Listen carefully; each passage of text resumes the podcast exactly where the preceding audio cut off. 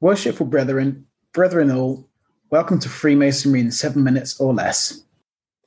In this episode, we were discussing songs and odes.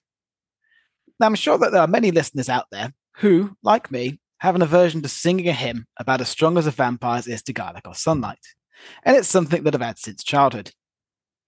I'm also embarrassed to say that even after all this time in the lodge, I still don't know even one line of the opening ode and rely upon mouthing what I think are the words whilst my more musical brethren raise the volume in my vicinity, allowing myself to go unnoticed. It's very bad, I know.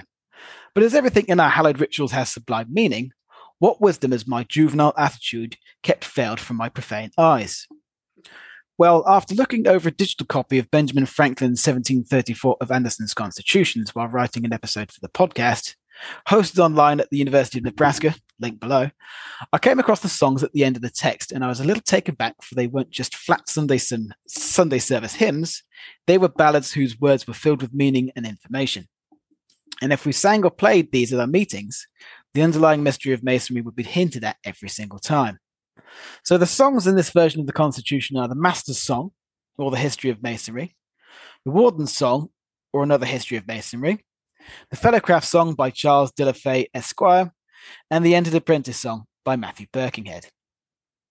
Now, these songs are too long to read in one podcast, but I will read them as a poem, as individual podcasts after this. But to give you an idea of the content, I'll briefly read the chorus of the Master's song. Who can unfold the royal art or sing its secrets in our song? They're safely kept in Mason's heart, and the ancients lodge, and the ancients lodge belong. Well, what is the royal art? What are the secrets? What do we keep in our heart? The ancient lodge? What does this mean? Four rhetorical questions designed to stimulate research into four different fields.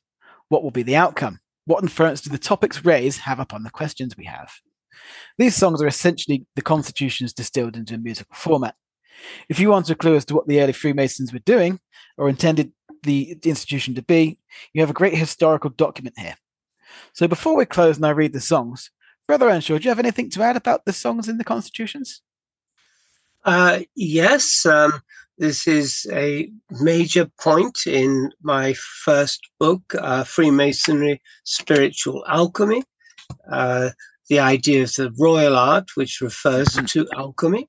And so it's, it's kind of, of course, I like to um, tell people that the uh, the monitor that we use in Lodge, some people call it the ritual, but the monitor, uh, I believe, is, is written as a puzzle for us to pick apart and to learn more things from that are not on the surface of the text. And um, that's what my books are all about. And this, this um, uh, uh, is part of the, I think perhaps in, this is the um, Frank uh, Benjamin Franklin's constitution. Yes. Which we don't really see in, in the UK much. We see the tw- uh, the 23 and the 38 constitutions. Hmm. But um, yes, uh, this is part of the puzzle of Freemasonry. It's, inter- hmm. very interesting.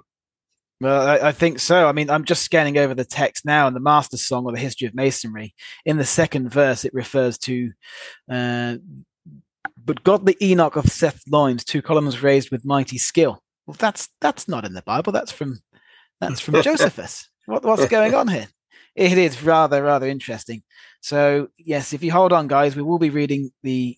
I'll be reading the um, the songs as as a poem, and I yep. think you'll you'll get something from it.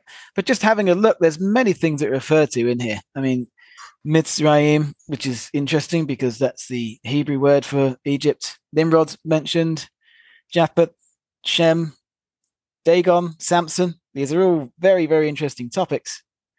Very, yeah. very interesting.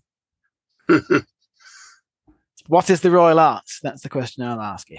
Yes, that is yes, that is the key question. So I think we'll we'll leave it there on that note. Uh, so if you have any questions, please email on the link below. We now part on the square and we'll meet soon. Thank you and goodbye. Goodbye. And here are the songs.